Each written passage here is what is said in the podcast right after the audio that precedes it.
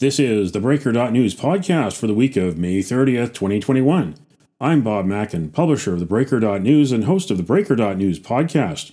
Welcome to edition number 188.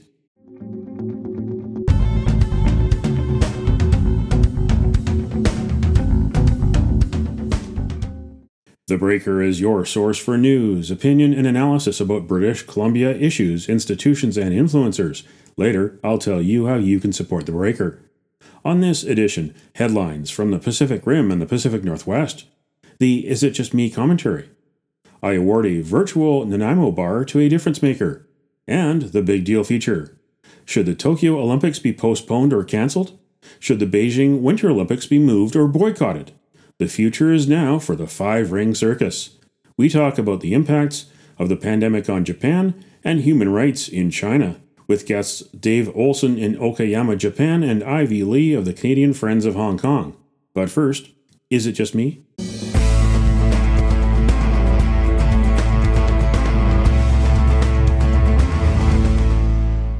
Is it just me, or did the NDP look bad last week?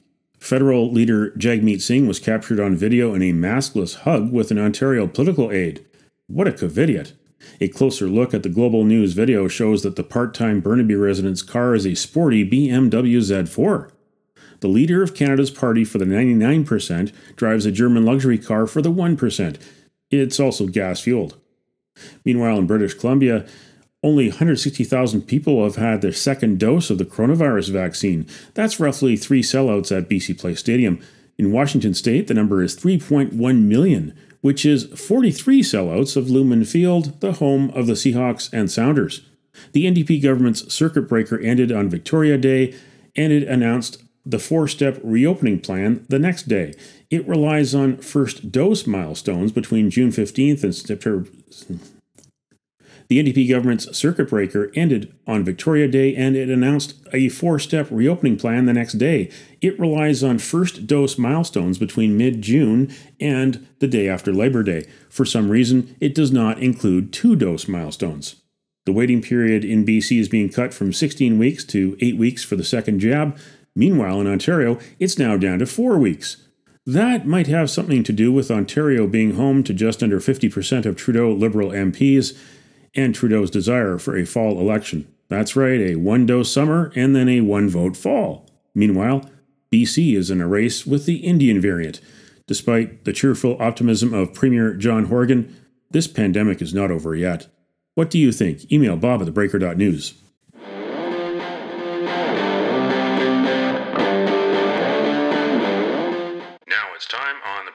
Breaker.News podcast for Around the Rim. We look at news headlines around the Pacific Rim. In Apple Daily, the weather is typically bad. No, it's rarely bad. Shepherd in Gansu Marathon Rescue changes his tune. The fickle weather accounts by local shepherd Zhu Chiming raised suspicions that local authorities in Gansu province were trying to cover up mistakes by manipulating the narrative of a tragedy which shook the country. 21 people died of hypothermia during the 100 kilometer race organized by Gansu Shangjing Sports Culture Development Company. But Zhu saved six trail runners by leading them into a cave. In the Taiwan news, Foxconn founder looking for 10 million vaccine doses for Taiwan. Terry Gou wants to buy 10 million doses of the Pfizer BioNTech vaccine from overseas. President Tsai Ing wen earlier said that all requests for vaccines from overseas would have to pass through the central government. Some local governments run by the opposition Kuomintang have expressed a willingness to buy vaccines directly from China. In ABC News Australia, dozens descend on Pacific Fair to protest alleged staff treatment of breastfeeding mother. Dozens of mothers and supporters peacefully protested at a Gold Coast shopping center. It comes after an incident between a breastfeeding mother and a staff member at Pacific Fair last weekend. According to the spokesperson, the incident did not meet the center's standards of customer care, and multiple staff members have apologized. In Australia, women are legally allowed to breastfeed their children anywhere at any time. That's Around the Rim on this edition of the Breaker.News podcast.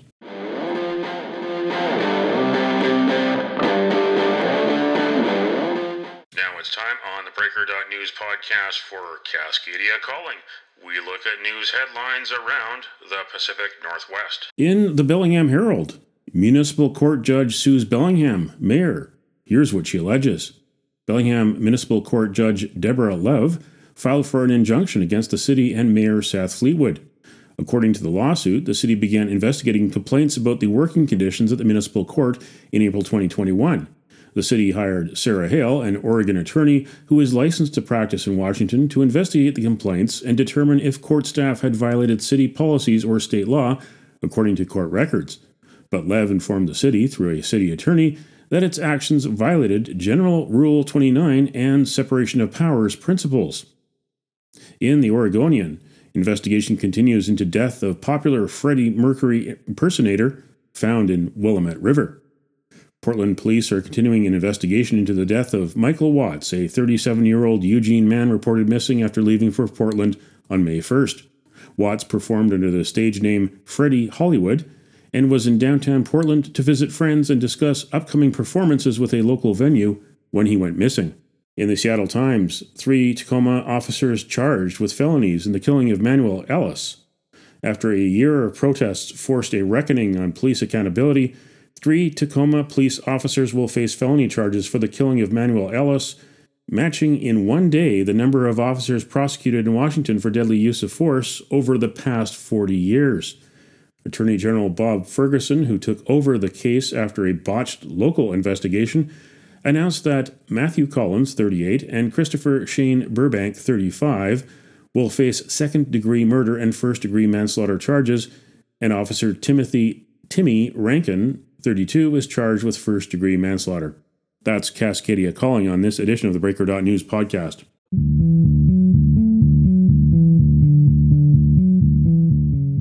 This is the Big Deal feature on the Breaker.News podcast. In less than two months, the Olympic cauldron is scheduled to be burning in Tokyo, despite the global pandemic. The International Olympic Committee delayed the Games by a year and says the show must go on beginning July 23rd. But Japanese politicians, doctors, business people, common people, and even a media sponsor, the Asahi Shimbun, all say it should be postponed or even canceled. There are too many people in Japan with coronavirus and too few people with the vaccine. Could the Games spark a super spreader?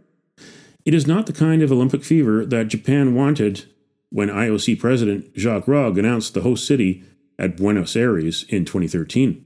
The International Olympic Committee has the honor of announcing that the Games of the 32nd Olympiad in 2020 are awarded to the city of Tokyo. We're going to go to Japan right now uh, via Zoom to Dave Olson, a Vancouverite now living in Okayama, Japan.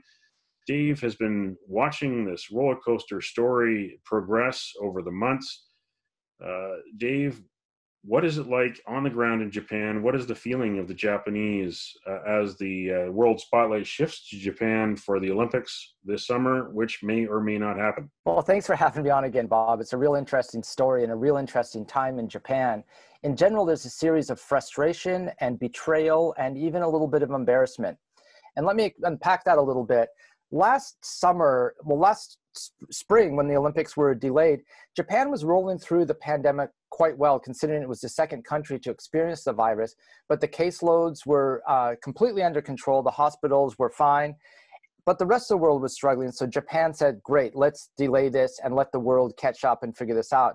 Now, as it goes, Japan is having a rough time of it now, as are some other countries in Asia. And yet, the rest of the world, instead of saying, okay, Japan, what do you need for help? What do you need some time here? What can we do? We get the IOC coming out with these heavy handed statements and this completely tone deaf messaging that impacts everything from the economics of small businesses in Japan who aren't going to have any benefit of overseas visitors to all the way to the sovereignty of this country in order to say, no, we're not comfortable with this. The people of Japan have been dealing with closed borders for well over a year, including some foreign residents who haven't been able to get back into the country, people with homes and families, people who were planning to go to university here, have jobs, everything was set, but they couldn't even get in. And now all of a sudden, the US comes out with the travel advisory don't go to Japan, and Japan saying, well, you're not allowed in here anyway. And then IOC is coming out saying, well, 14,000 athletes will all be in a bubble. We're convinced it will be safe. Well, how about the 60,000 quote unquote IOC Olympic family and grand sponsors and VIPs who are coming as well? Are they going to be in a bubble? Absolutely not. Instead, they're staying at luxury hotels underwritten by, you guessed it, the Japanese taxpayer. And besides Dick Pound's comments about uh, the show's going on whether you want it to or not, he also uh, came out and, and said that 99.5% of the people experience the Olympics on TV. So, what does it matter if there's no spectators? What does it matter if Japanese people can't show their hospitality put their best foot forward, put their best face forward to the world? The whole thing has really become a travesty and, and, an, um, and a frustrating embarrassment while people are really struggling just to get the vaccines and get their lives rolling again. The Summer Olympics Festival is already underway. It began with the start of the torch relay, which is working its way through Japan, but this is not a normal torch relay because of the pandemic. Well, it hasn't even been on the streets and the sidewalks. What they do is they bring the flame into a closed off, a walled off plaza, and the torch bearers, like you once were, um, basically hand the thing off to each other. They call it a torch kiss um, but it's all behind uh, walls. They do some photo ops, but it, so it's not even happening on the streets. It, it started on the streets, but the municipalities were shutting it down as it went along. Uh, the torch was through my uh, beloved new home city here just a week or two ago on the 16th. And again, it was behind walls. Two days before that, I might have the dates mixed up, but uh, Thomas Bach, IOC president, who has now become public enemy number one to the usually stoic and respectful Japanese, was scheduled to be in Hiroshima for the obligatory photo op in front of the atomic bomb dome with the torch. He canceled that because it would be too emotionally difficult. but, uh, you know, I, and that leads to another thing about the Olympic Festival. You know, you and I, Bob, having attended games, used certainly many of them, know that Olympics that people see on the TV with the gold medal performances and whatnot is very different than the Olympics on the ground. The Olympics on the ground is a litany of international good times. You know, the memories that you have, and folks in Vancouver will remember this, is those Latvians you met at a bar one night who have become your best friends. And the only ticket you could get was a preliminary round of something, but wow, was that awesome. Or those other people that came in and you were able to give them directions and you ended up being pen pals. Those are the kind of things that really happen and the regular folks in Japan were obviously looking forward to that internationalness.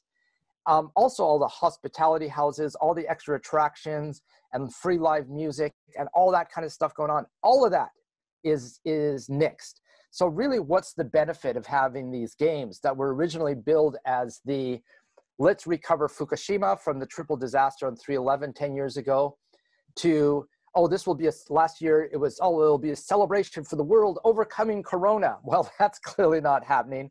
And then, you know, there's so who's getting the benefit? Well, really, it's the IOC cashing the checks from the broadcast rights holders at the at the expense of the Japanese citizens, and also with the unfairness shown to athletes from countries that are currently in crisis. How are how's an athlete from India going to feel comfortable leaving their family and coming to Japan to compete, to try to, to, do their best when they have all this pressure at home? How are they logistically going to get here when there's been no airplanes coming into Japan really much for the last year and a half? A lot of these questions that aren't answered in the IOC's playbook that they keep talking about. The torch relay is also the start of the marketing, merchandising, and media push, as we saw for Vancouver 2010, to showcase the athletes. But have they turned on the hype machine in Japan? Absolutely zero. And I talked to with my in-laws about this too, so I can make sure it's not just my my perspective.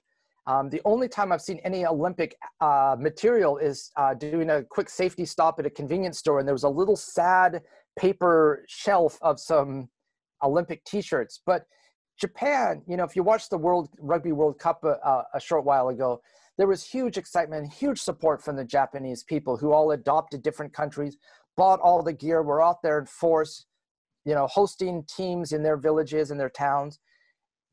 But there's been absolutely none of that. There's an absolute malaise and, like I said, frustration and even anger about the Olympics. So there's been nothing on TV, no banners or signs. last summer before the cancellation there was these kinds of things so of course that was prepared for but now there's a sense of like holy smokes we're trying to get all the 65 and olders and the medical frontline workers vaccinated which is just really starting to pick up some pace but you know that 5% number you mentioned off the top is a very generous number right now um, and that's really the concern rather than how are we going to welcome all these folks for the Olympics. And again, the Japanese people put a huge amount of pride in hospitality and really putting their best face forward for this. And they're not in a position where they're able to do that. So that really adds to the frustration. A group of scientists wrote to the New England Journal of Medicine last week. They want the World Health Organization to immediately strike an emergency committee to save the Games. They say that the safest thing is to cancel the Games, but they also say the Olympics could connect the world at a time of global disconnect. The Games could give people more hope, but they could also give people more virus. Is this an opportunity to kickstart the vaccine rollout in Japan, or can the Games be saved at all? The USA, which is the main TV consumer of the Olympics, as well as Europe and all these places around the world, people have been inside for a year and a half, and they're going to spend two weeks to July glued to their TV set in the middle of the summer. That seems weird. Point two is the vaccines coming into Japan, Japan's taken much more of a containment approach to the virus leading up. And until six weeks ago was doing all right. You know, we were down in my province to where it was case zero. Now we're back on the emergency alert. So Japan took a long time to really approve the the vaccine the vaccines and just recently approved a couple others, the Moderna and the AZ. And there has been supply chain and delegation issues. You know, Japan went through a prime minister change in the middle of all of this, and Japan's rollout has hardly been exemplary. But I don't think the accelerating suddenly dumping a bunch of vaccines into Japan isn't gonna is gonna solve the problems. The athletes have been offered free vaccines by both Pfizer and and uh, Chinese vaccine makers, but that's a very tiny um, amount of people. So at my first instinct is to push this back to October as a compromise. Um, you know, the 1964 Olympics in Tokyo were held in October. The weather is much more favorable. A lot of vaccinations can happen between now and then. Not just Japan, but these countries like Nepal and India and Bangladesh, and even our neighbors here in in in Taiwan uh, who did a great job of managing it until recently, and some other Asian neighbor countries are suddenly having a significant impact. You know, let's allow them and their athletes and their governments and their situations to catch up and revisit this in October. The IOC is not amenable to that at all, but I think the IOC is really uh, struggling with their reading the room with their communication. So I think the WHO's uh, comments are well intentioned, but I don't think it's a problem of, of vaccines, and I don't think the world needs uh, more TV to help us all come together. Folks have had plenty of TV the last 18 months. What we need now is safety and some fresh air. That was my guest, Dave Olson, former Vancouverite, now living in Okayama, Japan. We'll stay in touch with Dave as the Tokyo Olympics saga continues. The International Olympic Committee has the honor to announce the host city of the Olympic Winter Games 2022.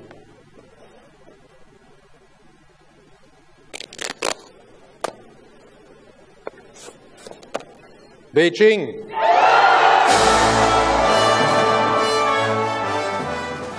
It's called the Never Again campaign, and the objective is to move the Olympics out of Beijing the Raoul Wallenberg Center for Human Rights, Canadian Friends of Hong Kong, Students for a Free Tibet Canada, Uyghur Rights Advocacy Project, and Vancouver Uyghur Association are collaborating. They say that China does not deserve the 2022 Winter Olympics next February. The United States, United Kingdom, and Canada have all declared China is committing genocide against Uyghur Muslims. It's the Chinese Communist Party's centennial year, and Xi Jinping is flexing his muscles in a variety of ways in Xinjiang, Hong Kong, Tibet, Inner Mongolia, and even threatening to invade Taiwan. China continues to hold Canada's two Michaels as hostages, and it is refusing to allow a full and transparent investigation of the origins of the COVID 19 virus. One of the members of the Canadian Friends of Hong Kong is Ivy Lee. She's our guest on the Breaker.News podcast. Ivy, how did the coalition come together? Well, we actually started with a Canadian joint statement uh, about a couple months ago, back in February. Uh, we have a petition already at that time. Uh, and after that, we found that uh, the Canadian government and the IOC have not responded and they, they didn't do anything. So we are really dismayed about the inaction. And therefore, we decided that we are going to do follow up with an international campaign. And we invited the uh, Vancouver Uyghur Association to join us as co-initiator. So the original three uh, co-initiator of the Canada uh, joint statement, it was the uh, Canadian Friends of Hong Kong, uh, Uyghur uh, Rights Advocacy Project, as well as the, um, the uh, Tibet Students for Free Tibet Canada. And this campaign, we have one more group join us, is Vancouver Uyghurs uh, association. Except for Russia, most of the countries that dominate the Winter Olympics traditionally are democracies. And those are the countries that the campaign is targeting. Kind of countries that should be concerned about human rights atrocities in China and also the security risks for athletes. China is still keeping the two Michaels jailed as hostages in the Meng Wanzhou controversy. Yes, when there's lots of evidence already, knowing that genocide is going on in Xinjiang, uh, and Tibet has been already been decimated, their cultures, their language, uh, and the human rights. And now it's Hong Kong, and also Southern Mongolians are now experiencing similar situation. And therefore, we've looked at it, we're saying that if we send ethnics to Beijing, it will mean three things. First thing is that it means that we don't care about any violation of human rights by the Chinese Communist Party, including genocide, rape, and torture. The second thing it also means that we don't care about the safety and the dignity of our ethnics. We don't care if they are forced to become propaganda tools of a murderous foreign regime. And we don't care if they are being forced to self censor or to be subjected to unacceptable surveillance or risk their biometric data being stolen when they are inside China. And it also means that we don't care about our own national security and democratic institution. If after so much evidence and information have been received I mean, revealed in recent years of CCP's infiltration of Western democracy. And after witnessing CCP's numerous COVID lies, and after CCP took hostages of so many citizens of democratic countries, including our Huseyin Celil and our two Michaels, and we still see no need to punish Beijing.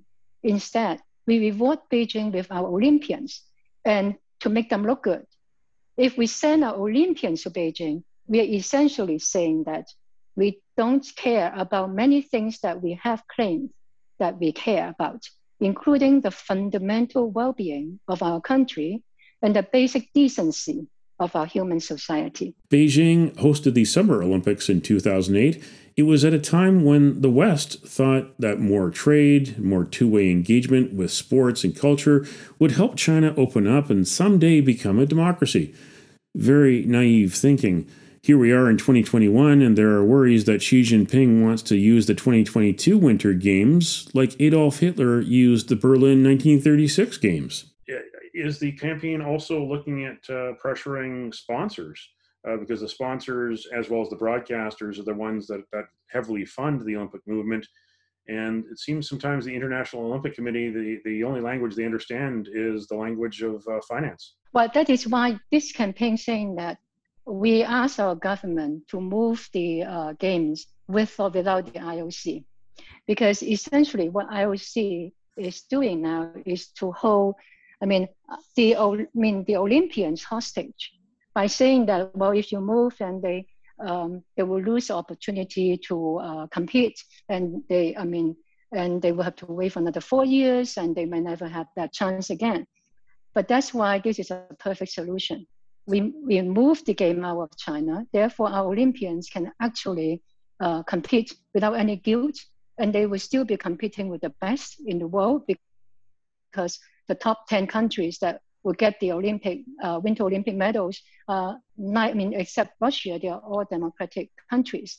In terms of the sponsors and also the um, uh, the broadcasting uh, companies, that our government has the power to actually work together to say where we host the uh, Olympic Games in order to allow the uh, sponsors can, without any guilt, to sponsor the, the events. The same for the broadcaster.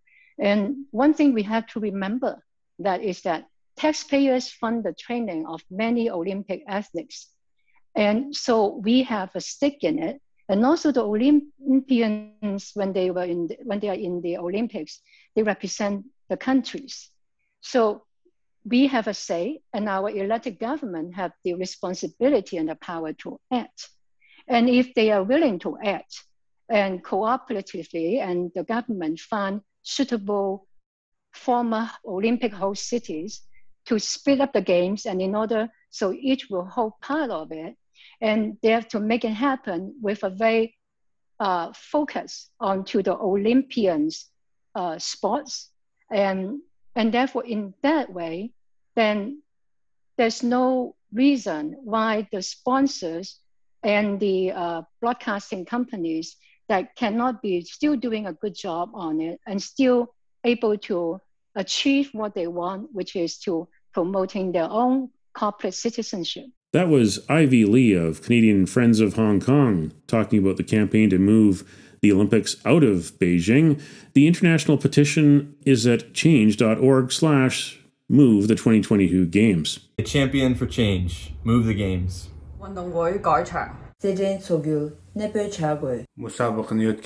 Move the games. I had to have this talk with you. Humanity depends on you. For the love of God, go get